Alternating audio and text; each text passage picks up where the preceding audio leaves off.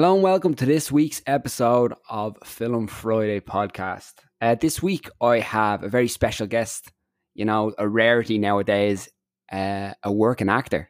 I suppose I can call you that, Tony, can't I? Uh, Uh, You're the only working fucking actor I know. we're few and far between. At well, certainly at the minute. yeah. Um, so Tony and I uh, briefly went to the same college uh, in Dublin. Tony then jetted off to. You went to Bow Street then, didn't you? I did, yes, I did two years in Inchicore, and instead of the optional tour year, I went to the Bow Street. Yeah, Bow Street. I, I actually did a part time at Bow Street. quite. That's Um, we actually, and we could cross paths then again, actually. yeah, Right, yeah, yeah. yeah. Shout out to Bow Street. Shout out to Bow Street. Yeah. Giving good good training to good young actors and Inchicore, to be fair. I suppose we can't really shout out She's- Bow she's Street. still- still up with Helena Coach is still my acting coach. She was in, in the room for the first ever audition I had. Uh, and she's still my acting coach Really? today. Yeah, yeah, I never auditioned before. I'd gone to Inchicore and Helena was in the room and I'm still in her acting course. I was actually only doing a class with her on uh, Sunday. Really? Yeah, yeah. Deadly. Uh, Helena's the best. Helena's the, the OG to go. Yeah, yeah, yeah, yeah. Still fucking helping you breathing, get your mats out. Yeah, getting in all of that stuff, man. It's great. And yeah, so Tony, uh, just give the people a bit of intro about yourself. Tell them about yourself, and yeah, Yeah, so I am actor, writer, and now also filmmaker from Tallaght, a suburb in Dublin.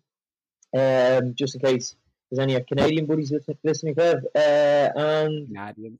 so I kind of kind of standard humble upbringing, one of seven, sports, football, boxing, all that jazz. And then after school, I was kind of quite sick for a couple of years and kind of just roaming through life, didn't know what to do. And then after a couple of operations when I was 21, I kind of got my health back. And after a brief conversation with my mum, she told me to go down and try acting. And so I'd never acted or auditioned or seen a play or whatever. Uh, so I googled acting courses and I found Inchy Core. And because I'd never been to a play, I had to pick two monologues. So I picked one from uh, plays, one that was adapted into a film, which I'd seen called Doubt, and then one which is also adapted into a film, but we did it on our lead into The Crucible. So I learned two monologues, shoved them on, Mm. wrote them down on an A4 page, uh, shoved them in my pocket, went down, auditioned for Inchicore with Helena and uh, Sharon O'Doherty, and uh, that was it. Uh, the two years there, started getting a couple of small bits while I was in there. Then went to Bow Street, got a fair bit of work kind of coming out. Um, thought I was going to be famous for about 20 minutes. That didn't happen.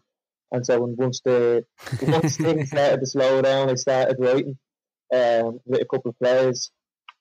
Uh, one I was touring the country with before COVID, and then moved on to then written written and made a couple of short films as well as kind of just being the, the job job and actor.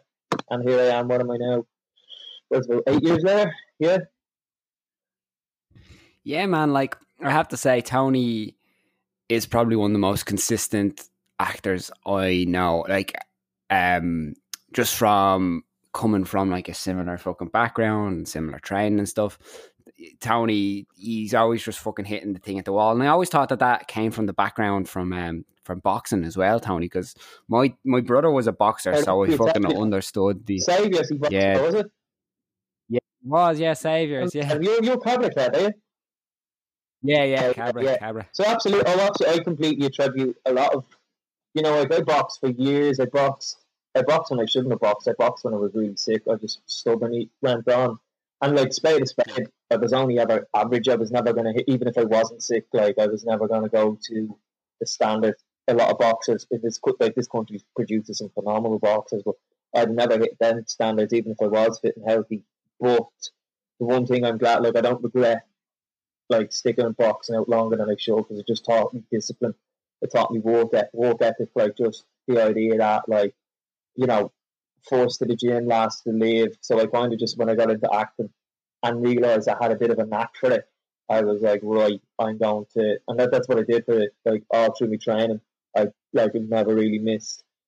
Uh, and then kind of caught up with people who would have been at it a while longer than I was, but maybe weren't as short about acting as I was. And then same with the writing, then I kind of just like, you know, was probably working, still working like day jobs, like like yourself, working forty hours a week, and then sacrificing weekends and early mornings and late nights to to, to write as well as as pursue acting.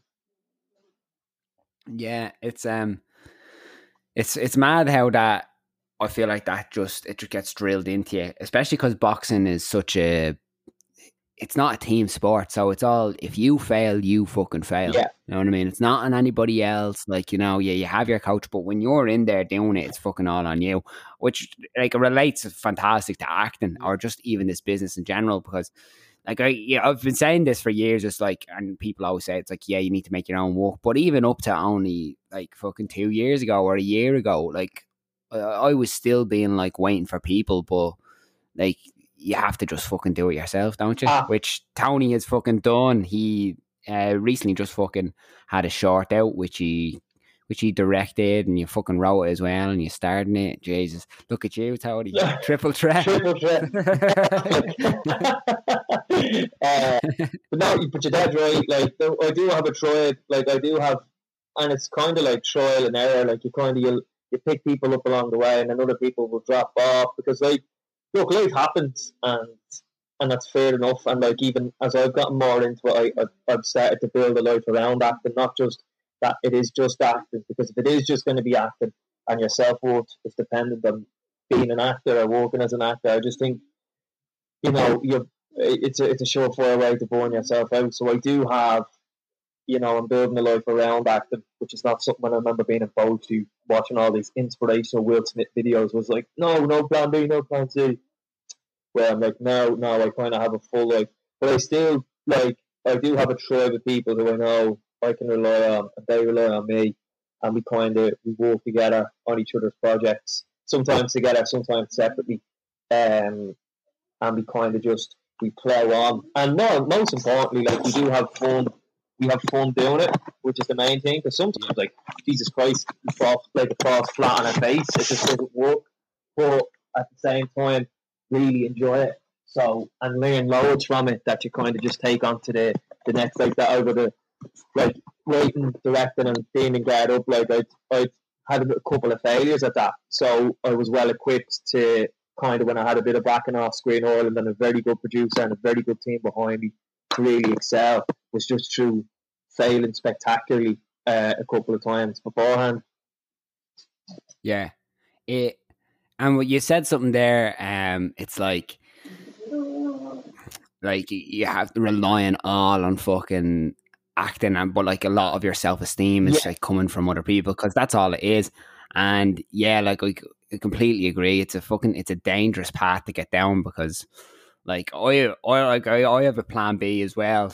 Like I know people like no plan B, but if you don't have a plan B, well I know for me and anyway, if I don't have a plan B, like at least three times a week, I'll be like, God, what if I just fail? Yeah. Like, this is going to be me for the rest of my life. Like, But like I suck it, you know what I mean? I I've, I'm doing this film now. I've nothing after that. I have no idea where the next job is coming from. Uh, Yeah. and that's that's like I'm I've, I've, I'm good pals. I'm best mates. One of my best mates. Well, he was a couple of years older. He was the only actor I knew because I'm sure you know being Cabra in working class areas, there's no actors. So my pal was a few years older. We we only really started palling around when I was 18 and could start going out and then got into acting. But him and another actor again about his age, who's like he's been in some big fucking films over the years. Both of them have been on the West End and all, and like are still, despite doing massive jobs with massive actors, are still kind of, you know, hustling, not unsure of where the next gig is coming from. But like they've learned, and I've learned off them to kind of build a full life, you know, um, yeah, and that way. It just doesn't mean as much as well. It will actually benefit your acting because you're not, you know, you're not going into the room pleading with your eyes for um yeah, the part. My mate went back and did the lead when he was 25. And I think in the last round of the auditions, um, I think it's a group, like everyone sees each other. I think he was, I think it's around that time. And he was saying, you know, some of the kids who are straight off, you know, doing the leaving cert or whatever, you can see, like, you can kind of feel the desperation of them. Um, yeah, which is like which is fair enough. They're kids, and and I would have been like, you know, we've all been like that. I'm sure with the odd audition, but ultimately it doesn't really serve you. So I do think because like it's just such a I know it's cliche or whatever, such a precarious way of making a living. Like there's a there's probably about two percent of us who can who are going to be who are acting in their twenties and can guarantee that they'll be acting full time in fifties. Like so, but that's and that's the other beauty of creating your own work. You're not you're you're taking the power back. You know, it's um you're not waiting on permission from a casting director, a director, a producer, or an agent for you to be an actor. You know, like back home, sure, in Vancouver, you can do the same. There's nothing stopping you putting a play on in the international. There's nothing stopping you getting out your iPhone and shooting a film. Yeah, uh, yeah, hundred percent. But like, if it if it feeds your soul and it's something you need to do, well, then you can, which is kind of, and it's kind of the great thing about kind of technology nowadays, and there's a market for that. Like this film, feature films getting made on on iPhone. There's iPhone Film Festival, so you know all roads lead to yeah. Yeah, it's and it's it's something we've touched on the podcast before, um, talking about, and the way you said it there was really nice. Feed your soul because it's so true. Like, if it doesn't feed your soul, like my opinion is that you're fucking you're not gonna last. Yeah. Um, because uh, like I know for me, and I uh, I know from talking to you, it's the same for you. Like if if I go a month and I haven't written anything, or I haven't made anything, or I haven't done anything, like I'll I'll be in the pits. Yeah. Like you know what I mean? Like my head will be all over the place. So yeah. Nothing will fucking pick me up. So and then you you you write fucking 10 pages of a script and you're just all of a sudden you're just like jeez i feel much better yeah. Mm-hmm. like you know it's so good like you know yeah. but it, it's it's interesting as well because like even think of it like how many people that we know in like is the our connective circle and like we they, it's and it's not to no fault of their own but they're just like they, they're not doing it anymore you know they found other avenues in life or they found other things but it stands to the point that you were saying like you know it's a very small small percentage that fucking actually gets to stick it out yeah know? and it's a, it's an endurance test of many ways and it's a cliche it's a marathon it's a marathon not a sprint um yeah. in, in many regards but as you said there, like you can just just you getting the pen out and paper and you know, and as you say, like if, if it's not feeding your soul, like why would you do it otherwise? I mean, like imagine a career talk in secondary school. Actor comes in, it's like right, and gets the numbers cold there. It's like two percent make more than forty grand a year. Eighty percent at any given time aren't working. who wants this? You know what I mean? Yeah. so, like, it's, it's got to be, it's, it has to be a vocation. And if it's not, because I often see as well, um, kind of pal of mine, his dad was chatting to me the weekend and he was saying, oh, I was listening to this such and such on the radios and all their actor, I think he might even be recording now, but he, you know, he's gone off, he, he sounded so bitter because, you know, we didn't get the walk or whatever. And that's another thing, in my opinion, you have to stay clear of. And it's another great uh, thing about writing and creating is it keeps you away from getting getting better. You know what I mean? Like, yeah, they got that, yeah. that person got that. I should have got that. I was right for that. Or like that casting director doesn't like that director doesn't like. Yeah, he only casts him because he's better looking than me. He only casts him because he's he better see. You know what I mean? It just keeps you. Yeah. Because all of that stuff, like bitterness, which can. It's just an awful thing, like so. It's that's why I, I honestly fucking destroys it. Oh, it would destroy. It's it's it's a rotten thing so I always try to stay away from it. You know what I mean? Try to like leave your ego at the door and just you know accept it. Um, accept that it wasn't your that wasn't right. That on the day there was just someone more suited, someone did a better audition, and just focus, control what you can control. The thing with it is, get there's so much out of your own control, and it's oh, and it's, it's so it's crazy. Like you know, it's so it's not like it's not like sport where ninety nine percent of the time the best will win and the best like and that is fair and that is the way it is. It's you know it's so like the person playing your yeah. there just looks nothing like you. The person playing your girlfriend actually no, you two kind of look like each other. That will look weird. Yeah, that that's why the that I found. Did, you find that as like a big thing? I did. Like when I started writing and I started like trying to do directing stuff. Yeah, that was it. It kind of yeah. like took an ease off my shoulder because people would come in for roles and like they'd be great, but immediately, yeah. like the second they came in, I'm like, "You're not right for this role." Like yeah. I wrote, I wrote the character. I know, I, I don't. I have an idea of what I'm looking for, and it's just no matter how good you are at saying this monologue, you're just, yeah, that that took a big Yeah. off my shoulders because I was it like, the exact same before I did the pilot yeah, a couple of years ago with all the lads and like that. Was pretty big cast, pretty ambitious thing, and I was casting my head and I was going through my boats, big buddies, all phenomenal actors, and I was like, oh yeah, he's the right age, but he is not this character. Like it's not, he's just not him. Do you know what I mean? yeah, It's um, hundred in percent. the same like you want to like the, the easiest form would be just bring it back to football. You know, Cristiano Ronaldo, best player in the world, be useless as centre half. Um, you know what I mean? That's good. and That's a good analogy, actually. That like that just oh yeah, that's true. You know what I mean? There's very Yeah. few actors who can actually do it all. Um, and I was, I've actually because I, I remember doing a film a couple of years ago, Kissing Candice, and they asked me to come in and read opposite. They were still auditioning like day players. There was actually a couple of kids, so they had me come in and read opposite them. And there was I was my mate was also doing the same thing for a, a short film, and it was funny like because a kid came in and he was not right for this uh this part in the film I was in, but he Yeah. absolutely knocked it out of the park and was in the film that my my mate was up helping audition and my mate was raving about him because he was a very good actor. He just wasn't right for the thing that uh that I was helping out with, and that is that's just acting. Like and, and as I said, it's That's just the way it's- so it's it's quite like the easiest analogy is football or whatever whatever team sport. Like there's just you know it's just people have different skill sets, different looks, different attributes that just don't fit everything. Yeah. Speaking of acting, the film you picked this week, um, would you believe I've never seen it You've never seen until the last night? I'm so jealous. No. You haven't seen episode? Oh man. Yeah, like I only watched it last night because it's one of those films that like, you know, people have like talked about before and I'm like, oh yeah, yeah, I know I'll get around to it Yeah. eventually, but you you do. Like, you know, it, it's it's like like I uh, like there's actually lots of people that have never seen the fucking Godfather, Yeah. which is mad. Like, you know, you're just like, I'll get around to it eventually. Yeah. But yeah, last night was the night when I got fucking around to watching it. Uh, to be fair to you now, it's probably the most underrated film ever made. it's it's very good. I uh, I the, the cast itself um kind of fucking blew me away. Yeah, Like uh and Sam Mendes, very good director. Yeah. So those of you who do not know, um it was released in 2002. Same same year actually as our film last week, Eight Mile was released. Uh, funnily enough, and it's it's just a fucking great film. Yeah.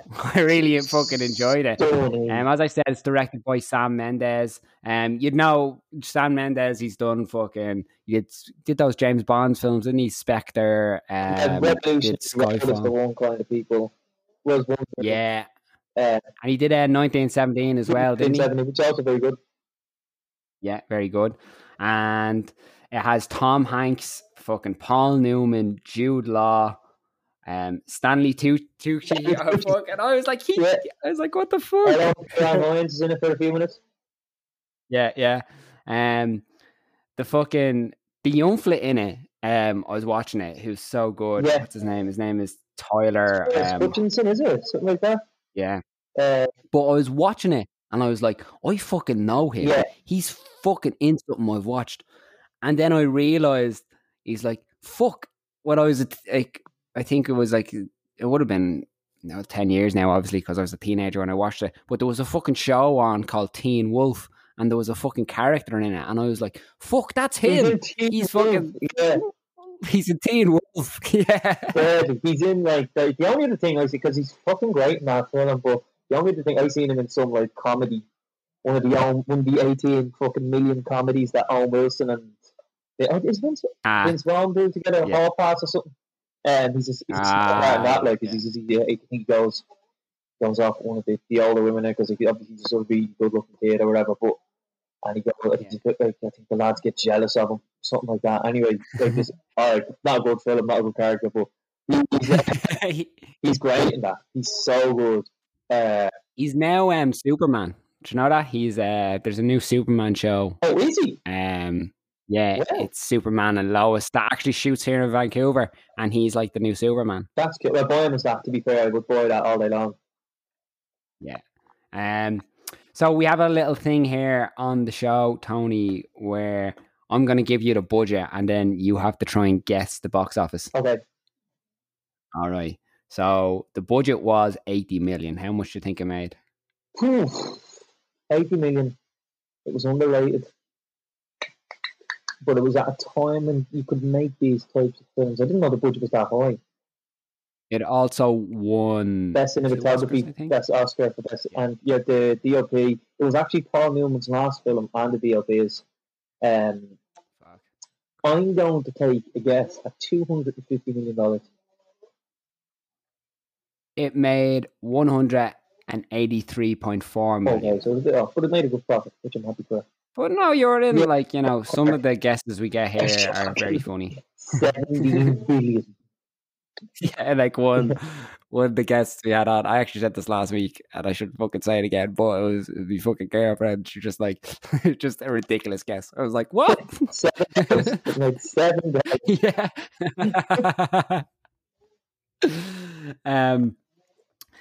Yeah, and another little segment we have here, Tony, is that for anybody who hasn't seen the film, what you're going to do is you're going to give us, you're going to get 10 seconds and you have to explain the story of the film within those 10 seconds. Okay, All right. So I'll count you down and then you just fucking go off into it, right? You ready? Three, two, one, go. Road to Perdition is a about a father seeking revenge for the murder of his wife and son. He's also a company. Eh, Hey, That's it. whoa! I mean, you got the basics across, like, you know. Yeah, I could talk all day to be honest about the plot. Yeah. It's It's, um, so good. and then that leads us on to me next question. Why, of all the films you could have picked, did you pick this Good film? question, because when you asked me to do this, I thought about it. Like Thomas Newman did the score for it, and it's quite sim- well. It's kind of aesthetically very similar to a, a film I really like called Cinderella Man, because it's a boxing movie with Russell Crowe and Paul Giamatti. And I was going to say that, but I don't know. I guess how, I love I love Cinderella Man. It's probably the best boxing film made, but it's just some of the one like there's a lot of cheese. It's a lot of cheese. Uh, and just Yeah. as I've gotten older, it's just one of those brilliant films I appreciate more. I love the father son relationships that are kind of just reverberating through the whole thing. Like you have Mm. obviously you Tom Hanks and his own kid. Then you have Paul Newman and Tom Hanks, like kind of surrogate dad. And then you have I can't think of his name, the character's name, but Daniel Craig. Uh, Yeah. like he's the real son, but he's kind of like it's kind of like Gladiator to be honest. Um, you know, he is his real son, but he's jealous of his father's son thing. Um, Yeah, shit, it is like Gladiator. yeah, and then I just po- I just love like it's how almost you know this kind of tra- tragic poetic thing of like he pushed away his own son because down that scene where he's like it's in the farm and he asks him uh, if he like the kid asks him if he like the younger brother more and it's like no why Mhm. mm able to think that it's like you were just you were warmer to him or you were nicer to him to go well, that's because you were just like me and I didn't want you to be. Fuck Yeah. That type of thing. Like I'm not, I'm not, I'm not into Yeah. it. Don't ask me why, because I've a- like I've always got along with that, but I'm not into the father son relationship in films. It's I think it's it's in Guard Up as well. It's and it's in Weekend. Well, if we ever get Weekend Warrior off the ground for, for a movie, it, it'd be kind of just a central theme. I think it's always um, interesting. Yeah, um, I think even like regardless of your relationship with your father, I think from for men in any way, I know I have, it's just always something because you can always connect to Yeah. Do you know what I mean? Like you can always think like because it's just something you you get, and then like for me, you'd be thinking you're like, well, what if I had a fucking Yeah. son, and what would our relationship be like, and would I want him to be yeah, like me? Yeah. Well, that's the questions that was raising for me, like you know. yeah, absolutely, absolutely. So like, yeah, watching it, um, and I didn't watch the trailer. Good. Um, I like. I just, yeah, like I, because I knew, like, like I said in conversations, it's been like, yeah, it's a great film. I knew it was a great film. I knew it had Tom Hanks in it. Yeah. But then when all these other actors start fucking coming out of nowhere, there's Jude Law, there's Daniel Um, Craig, there's Paul Newman, there's Stanley Tucci, Yeah. Yeah, um, but do you know what really struck me was that Tom Hanks is not a good guy. Nope. Like Yeah, I, I think this is the only film I've ever seen where Tom Hanks like fucking kills people. yeah, he's a he's not a dad. Like, yeah, not the loving. Yeah, yeah, like he still kind of is, but he's not. And it, but he, do you know what he? I think he knocked it on the fucking head. Or like when I was watching it, is that he's the perfect that gener like. I suppose you can't really say that generation because it's set in the nineteen mm. thirties. But it's just, I think it's just an overall generational thing of like fathers not knowing how to really communicate. absolutely.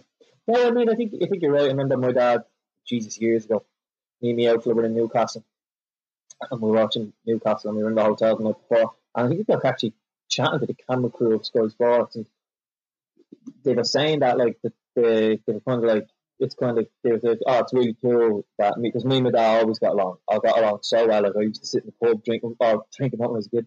I used to sit in the pub watching the football, watching the football and all with dad and all, and the, and that the the Sky these these lads would have got so cool to just have this great relationship, and they got chatting because they would have been the same age as my dad, and they all said the same thing in previous generations. Like dad came home from work and he stayed the fuck out of the way. Do you know what I mean? Just you know, Yeah. Don't speak unless you're spoken to. Uh, like that was like like when they were kids, like mom and dad would go to the pub and be left in the car park for hours. You know what I mean? And so and it's, it's, it's, so prevalent in that like you know he he, he, he barely says before the thing happens like he barely says two words he grunts at his son do you know what I mean he comes calls him down for dinner or whatever like he, he can Yeah. communicate some grunts so no I think you're right I mean I think I think that, that carried on only really in the last couple of generations is it is that kind of is that kind of change Yeah, it's and it's funny because when I was watching it, I was like, and then he fucking sees the killing, like the uncle sees the killing, and I was like, all right, here we go.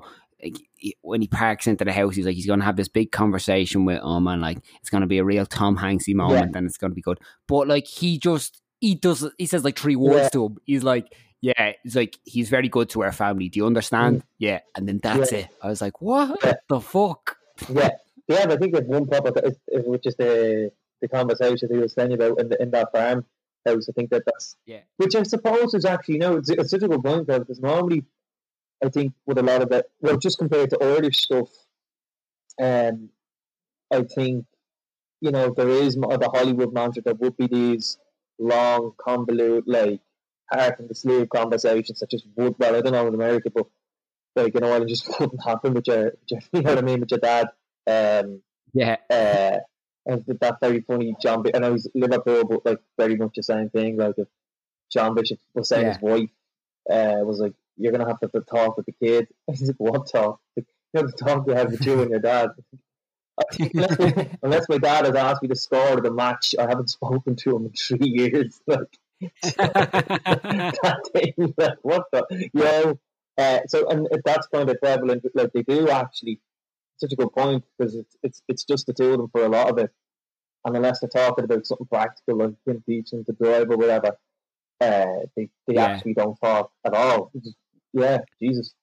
Oh, that's a good fucking point. That I didn't even think about that. Like, the, the, yeah, when they actually have something to do that's like manual Yeah. And that's like thing, that's like the most like expressive or the most conversation that they get out of it. I didn't even fucking think of that. Yeah, it's a little bit there just till we, said it there, like, and it's such a good, uh, it's such a good good point. Um, I do you think Jude? So when Jude Law's character came in, and I didn't know it was Jude Law until he took his hat off, Yeah.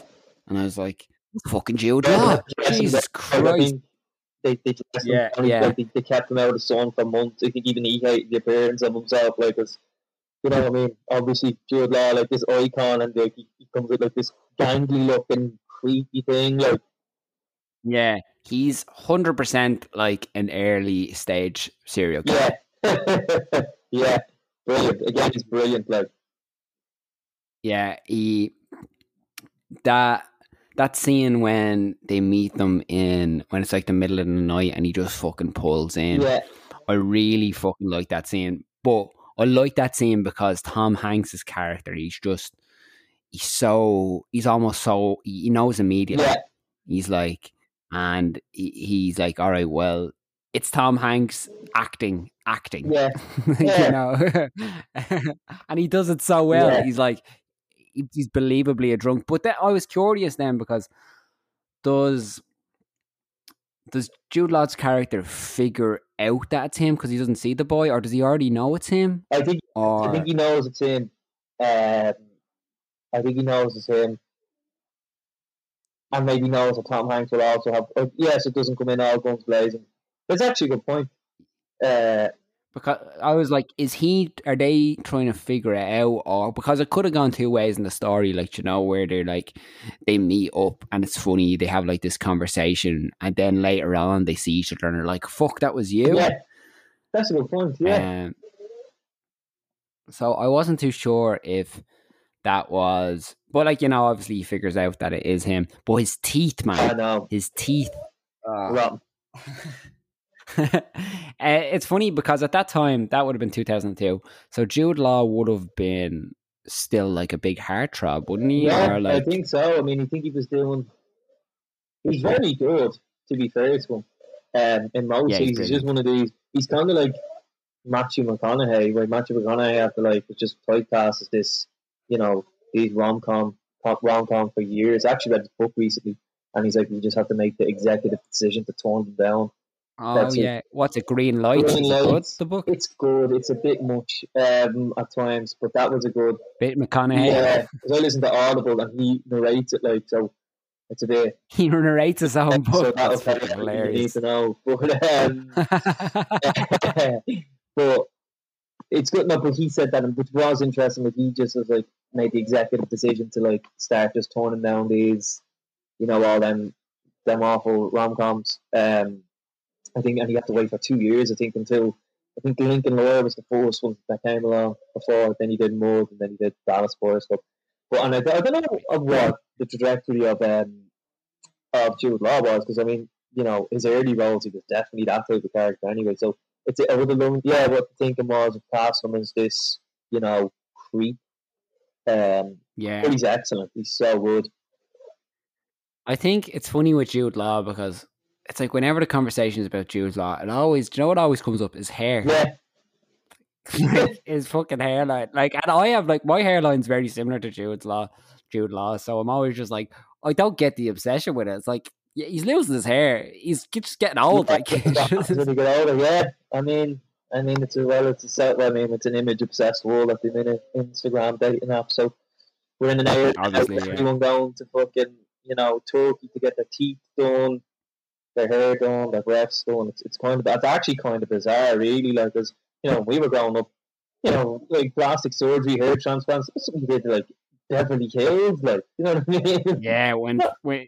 Oh yeah, mad shit, man. Like when I hear like fucking people getting their lips done or Lips some done, shit, yeah. and like, man, Yeah, I'm like, it's not like, look, like if you want to do that, no, no shame. It should fit, like rock on, do it. Yeah. I know people who've done it, But like absolutely, it did seem like a different world, didn't it? Like it did seem like I was It like, just what can come, you? up- come upon us like the last five or ten years, and I guess it's probably Yeah. down to the likes of social media apps like Instagram and this the explosion of reality TV in the last whatever 10, 15 years. Uh, like the Yeah. Jersey Shore and all, just when it just shoving this image obsessed world. I mean, obviously Hollywood has always been kind of Always been that, yeah. that, like um, And it's funny because even like bringing it back to that film, it's like, um, Daniel Craig's character, like he plays against what you think he would play against, like, uh, and I think one of my favorite scenes was. So I was like, oh, when the fucking dad finds out that he did this, he's gonna fucking kill him. Oh, there, I'm fucking getting a message there. Should put that on silent. But um, it- when he finds out he's gonna fucking, uh, he killed the fucking Tom Hanks's family. I was like, oh, he's gonna, he's gonna let Tom Hanks go mad on him. But I love that he just goes crazy at Yeah. him, and then he's like, he's my son. At the end of the day, I wasn't expecting Yeah. that. I was expecting him to be like, no, fucking kill him. But yeah, it's because you expect that he's the big bad mob boss and he's heartless and he doesn't give a bollocks. But no, like, it's clever. it just- not, you know, yeah. uh, it's very clever. And then that scene where he's fucking slapping him and he's just like, "Of course, the day you're born, of course, of course," yeah, and he fucking hugs him. Yeah, it's like yeah, it's so you're right, exactly. He doesn't. Again, it's just such clever more nuanced writing that he doesn't kill him. You know what I mean? Um, Yeah. That's the end, like he is a son, like Jesus Christ, and like could you like imagine? I'd say you could nearly count on one hand the amount of people who've killed around. It's, like throughout history, it's such a small, Yeah. small number. And it's again, it's a good point to raise. Like, imagine Jesus. I suppose the flip of it is if you're, if you know, if you are just an all average Joe Soap and your, you know, your child or your child kills somebody, like, would you go visit them in like prison or what's an amazing film actually? We need to talk about Kevin. Uh, it's a stunning film actually Yeah. um, and like that, her, her son has has uh, that the book is actually probably better. The book is big, so they actually made a really good adaptation of that.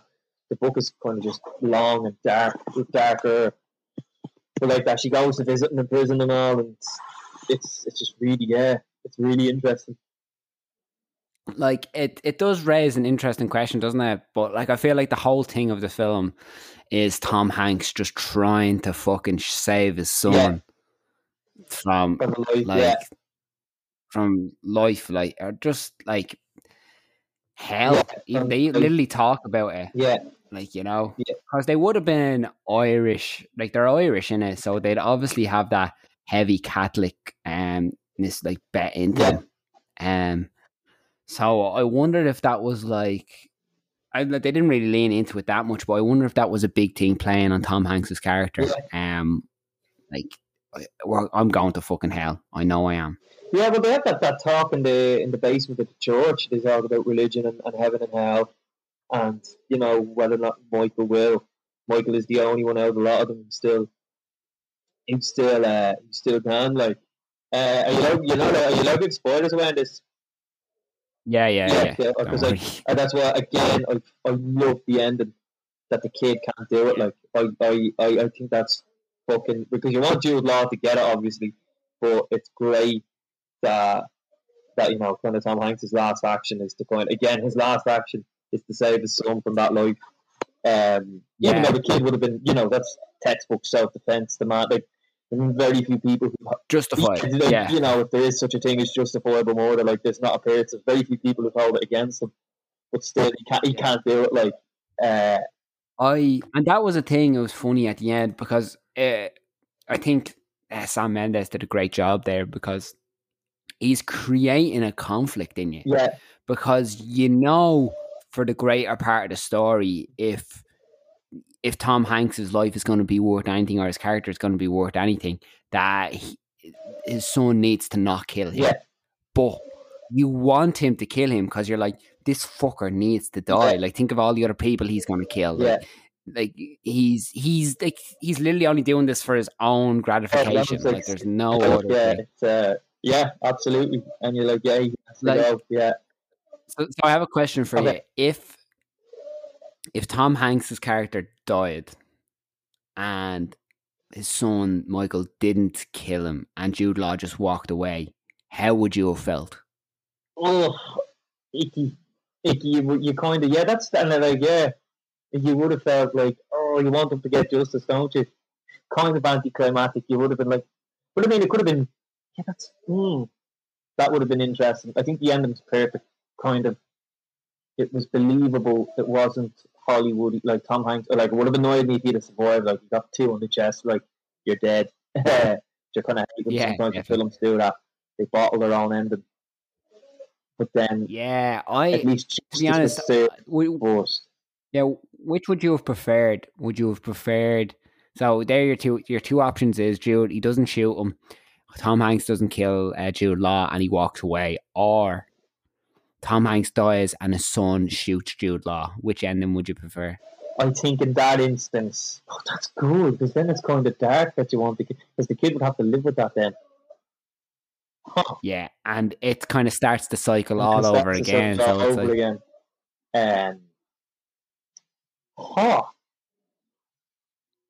Have a philosophical because I I would be like, you kill him, kill him, kill him. You know what I mean? Like, and yeah, But then, like, yeah. if that was real world, and he, like, that would play because, like, you know, it's that thing of, you know, particularly lads where you know we all have this hero complex where, oh, if someone came in or doing this to my family, I do this and I do that, and it's like, would you though?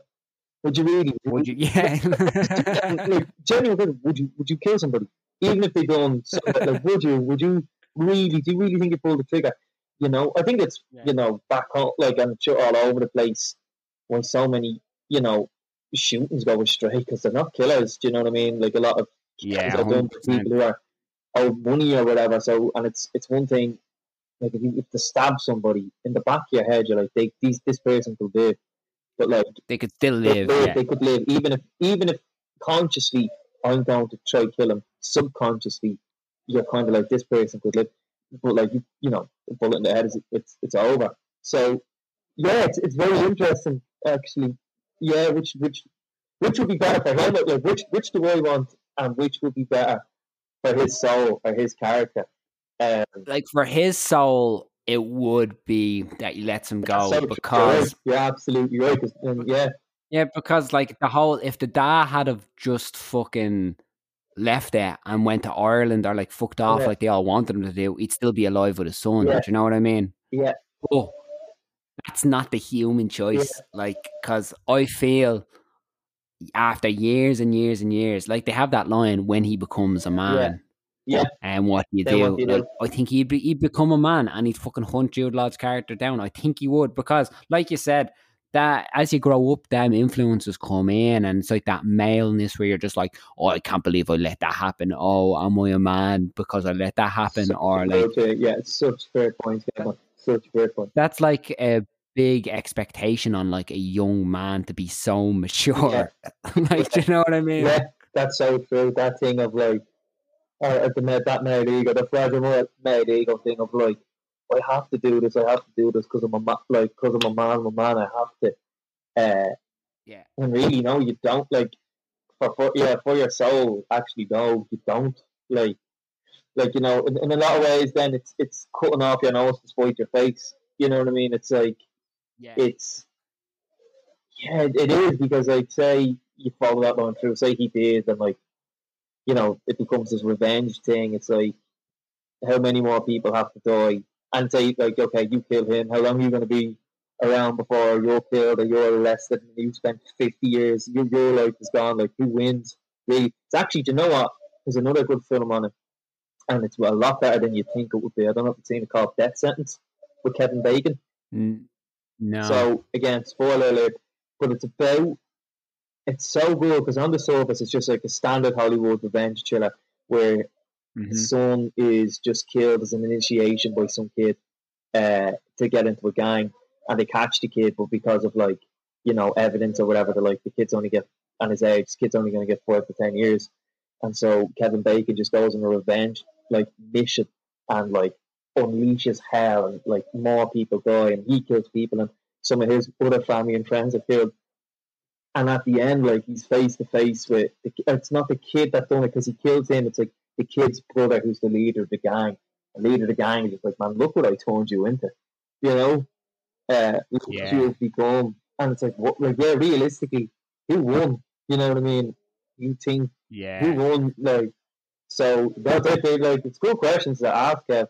And like, I think you know more often than not, if you if you have the power to walk away, do you know what I mean? It's it's very rarely like it's very rare. Like in that situation, But it's, then, then I was thinking as well, like, so I think Jude's Law character probably would have killed the kid, wouldn't he Yeah, he? would have. Oh yeah, if if like you know he would have taken that gun off him and killed him.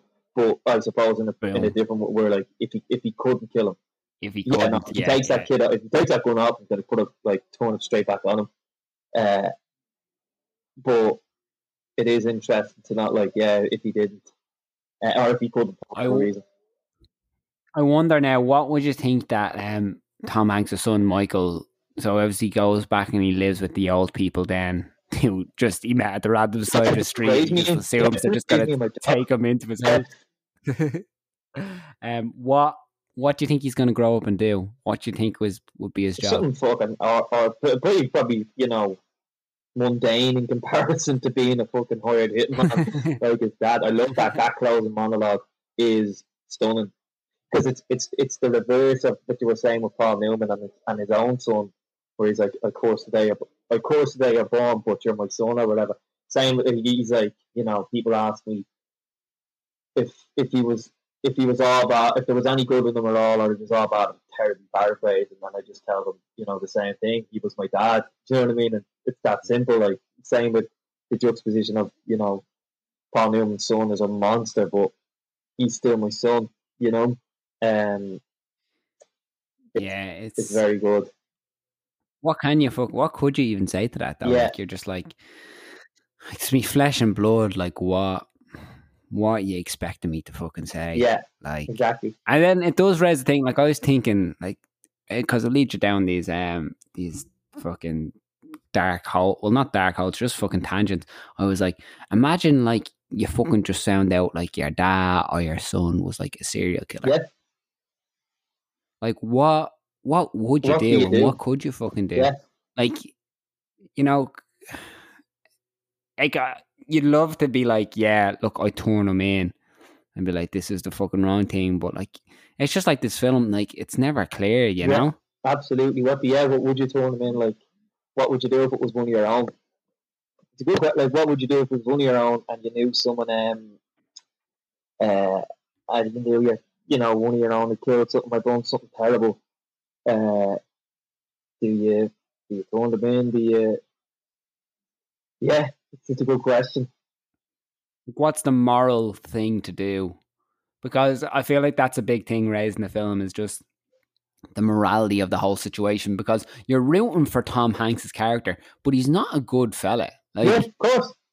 like, you know, he's he's better than Daniel Craig, but he's like he still doesn't really blink. Like he's like, "What the fuck are you doing?" When he kills your man at the start of the film, but he's just like he just goes on, goes with it, like you know. So because the way that I think it's like a thing with audiences as well, though, like isn't it? Like you see Tom Hanks in a film, you're automatically on his fucking side because it's Tom Hanks. Yeah, exactly. Yeah, because he's just so cuddly and friendly. It's Tom Hanks. Like, like even at like he's just so likable. Yeah. He, I got you're rooting for him.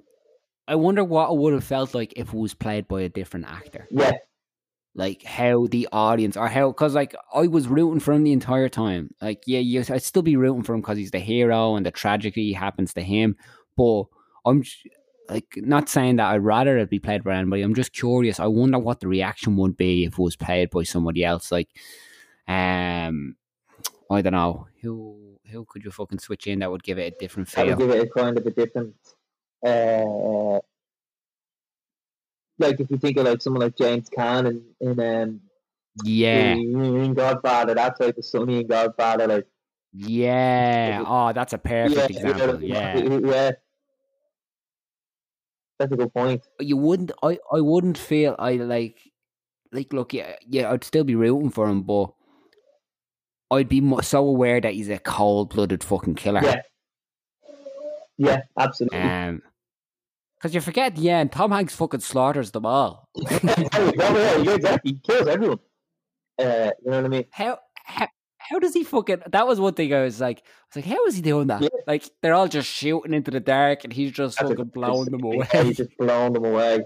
Yeah, yeah, just blowing them away. That's a gorgeous scene. How they did that, like, um, ah it looks beautiful like the film It looks does. so good yeah, it really, really does look incredible.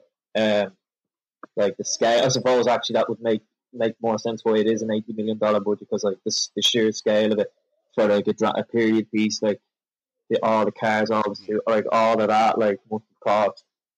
Yeah, well, it cost eighty million, a lot, of, a lot of money. yeah But that scene, yeah, and it's Paul Newman's last ever scene, and like that, like what's it? He says, "I'm glad it was you." Ah, it's, whew, so good. it, good, good fucking like if that was your career, Yeah, you'd be like, I'm happy you fucking Yeah. ended on that. yeah. Imagine what a way to go out. Um, what a way to go out. Did he get? Did he win the Oscar? Or was he nominated? I think he was nominated. I don't know if he won it. Let me check. Yeah, Um, it's based here. I just read there. Do you know it's based on a fucking graphic novel? yeah, that's right. I don't know if they, they stayed true to the the source material. I never read it. Um, but yeah, that's right. It's based on a graphic novel. That's that's very what interesting. This is Sam n- Mendes when he directed it? so Sam Mendes is now he's now 55. That all he So did? this was Yeah. Ah, So this was 20 years ago. Jesus, so he was only early to mid thirties. That's fucking mad, isn't Like, it? I read somewhere that like Paul and Paul Newman met him, he was like, "Jesus Christ, you're young." uh, so like, wow, that's incredible. He did that so young. My God, he does a lot of them and this stages. he did American. What did he do before this? That's a good He, question. he did American Beauty. He did American Beauty in Ah, 1999. Jesus, so terrible. Yeah, just Only Hollywood has fuck you, Sam. half brown shorts. Just, he's like one of the best films of the nineties. Good God. Just like fuck you, Sam. Jesus Sorry, Tony. You still have like a couple of years before you have to make your own American Beauty. know American Beauty. That's incredible. hey, I wonder what his background is. Just to just come so like He he started in theater. He did. and he still um, theatre. He did that one then. There was a couple of voice act. It's set in Ireland. The Ferryman. That Did the the ferryman? Yeah, yeah, yeah. so so long. Um, and Paddy Considine and Sarah Graham was in it. Um, Um, I know he's like apparently he's known for like redoing like classic theater for like except dark, like redo like reinventions of Yeah. them, kind of. That's apparently that's that's his for. buzz. Um, is he doing something? Is he doing something now? The Lehman Trilogy. I'm just on his um. I'm just on his, No, I, is is his Wiki, wiki. Yeah, Wikipedia. Wikipedia. um, I thought he was doing something now. Like 1917 was fucking. brilliant. 1970 is What- do you know- film. It's very Do you know what's funny though? If you look at all his films, he's he has like a, such a style. Mm. Like I don't know what it is, but it's like um, it's not like a camera lens, or the kind of it feels like that is. It's like a, it's like a hyper reality Yeah, or something. Like you know what Yeah. I mean? Like like the James Bond films, like even though they're set in a different era, they just have the same look as this. yeah, that's a good point. I watch. I, I don't. I'm not really into James Bond that much, but I I watched Red Road, Road to Perdition, and 1917. Yeah, you're right. They do have something about them.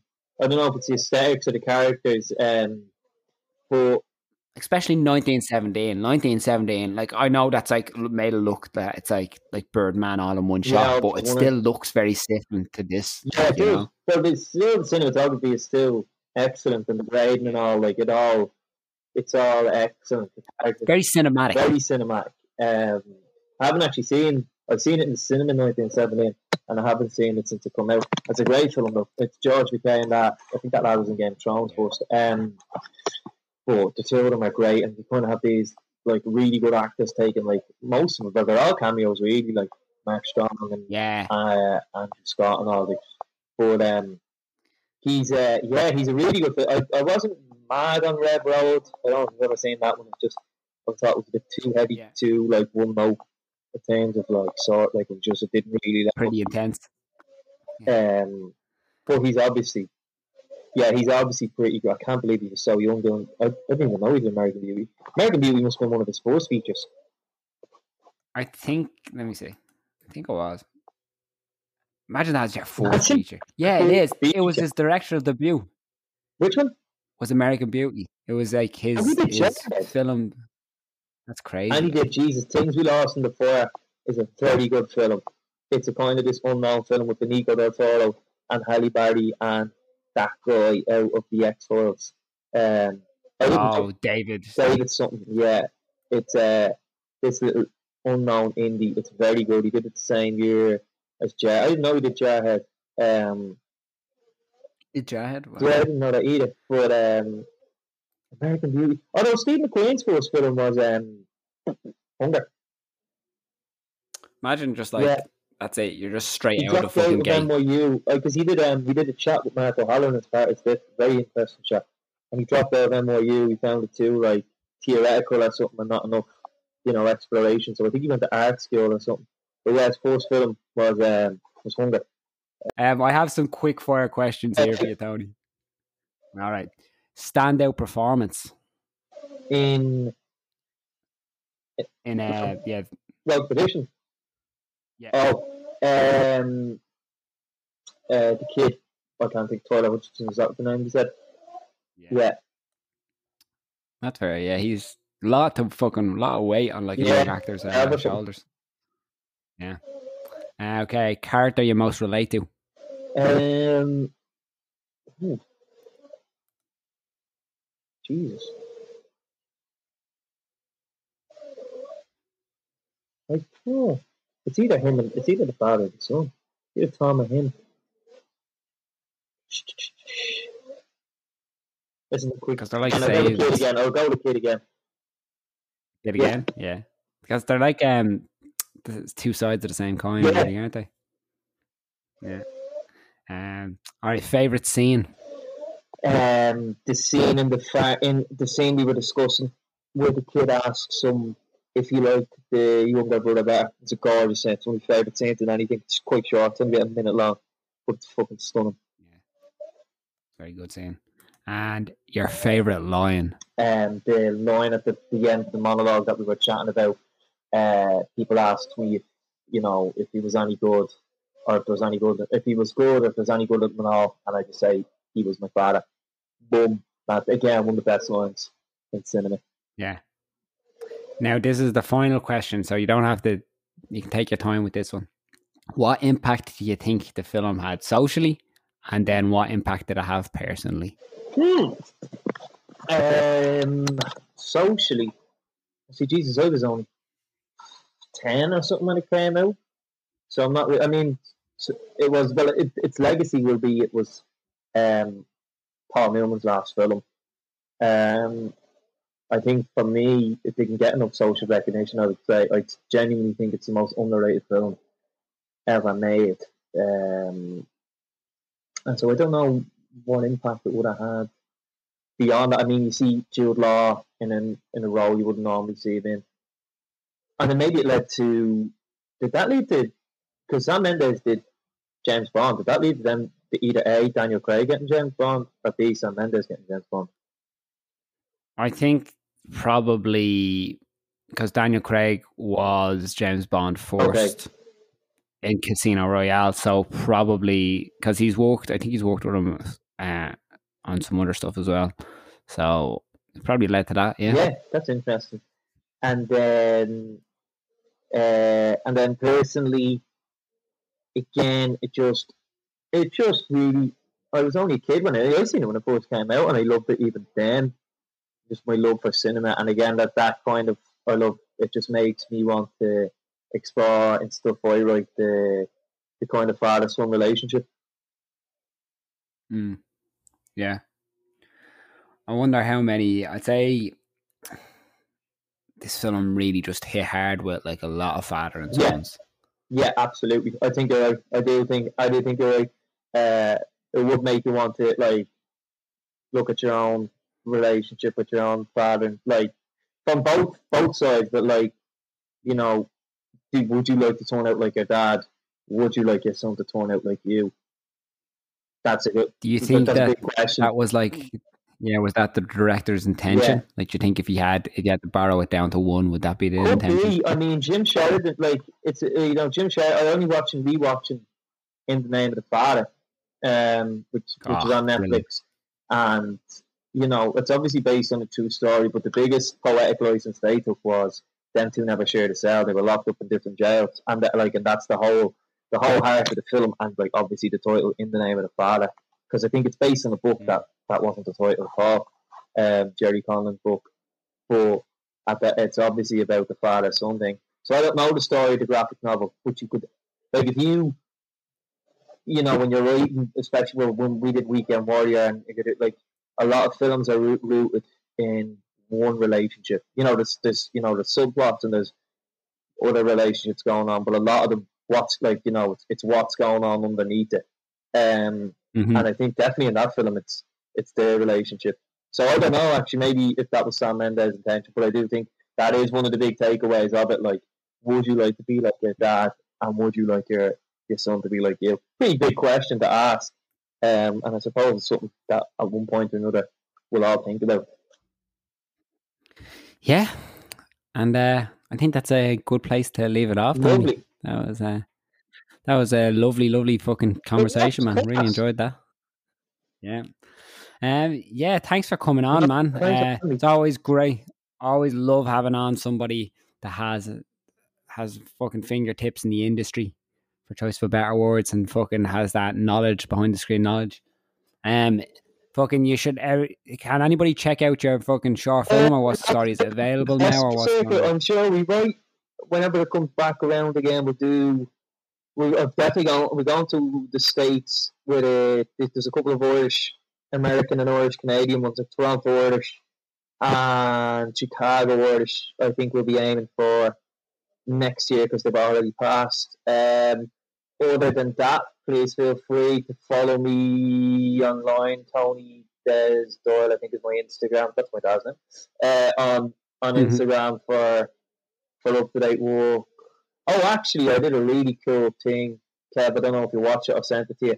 Um, and Miss, I like. I mean, I'm the lead actor in it, but it's just it's just a stunning thing. Actually, an artist from out near enough to you. Uh, for those I love, his name is David Bow.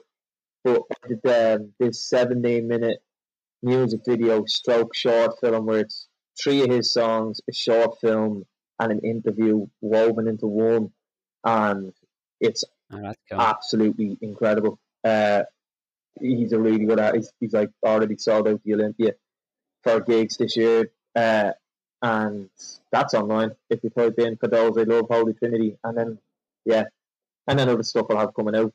Uh, but that's it. And then also, if you love dogs, you might have actually heard them a little bit in the podcast. I don't know if you uh, the Atmos, uh, yeah. Douglas, Douglas Doyle, Douglas Stephen Doyle, my little pug.